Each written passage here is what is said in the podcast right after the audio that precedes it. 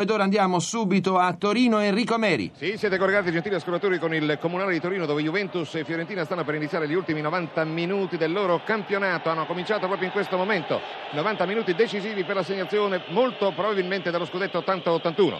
De Sisti e Trapattoni avevano qualche dubbio circa le formazioni da mandare in campo, dubbi che sono stati risolti così.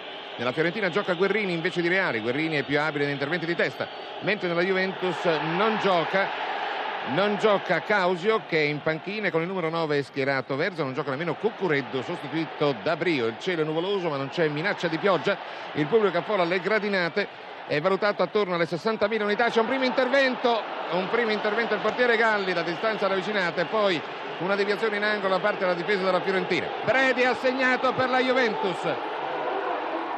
Benissimo, allora abbiamo sentito che Bredi ha segnato per la Juventus, anche la Juventus quindi è in vantaggio sui propri avversari, quelli della Fiorentina. Pronto? Analogo Ciotti, quindi sì. mi lasci finire per piacere, forse Ah, mi hai sì, sentito a metà perché il collegamento non funzionava. Sì. Cabrini ha segnato per la Juventus segnando da due passi e ha battuto il portiere Gali. In precedenza, e siamo adesso al 26esimo, c'era stata al 23esimo un'azione piuttosto irregolare da parte della difesa della Fiorentina. C'era stato un intervento di contratto, a nostro avviso, piuttosto palloso nei confronti di che era stato messo a terra in area, ma l'arbitro Barbaresco ha fatto cenno di proseguire.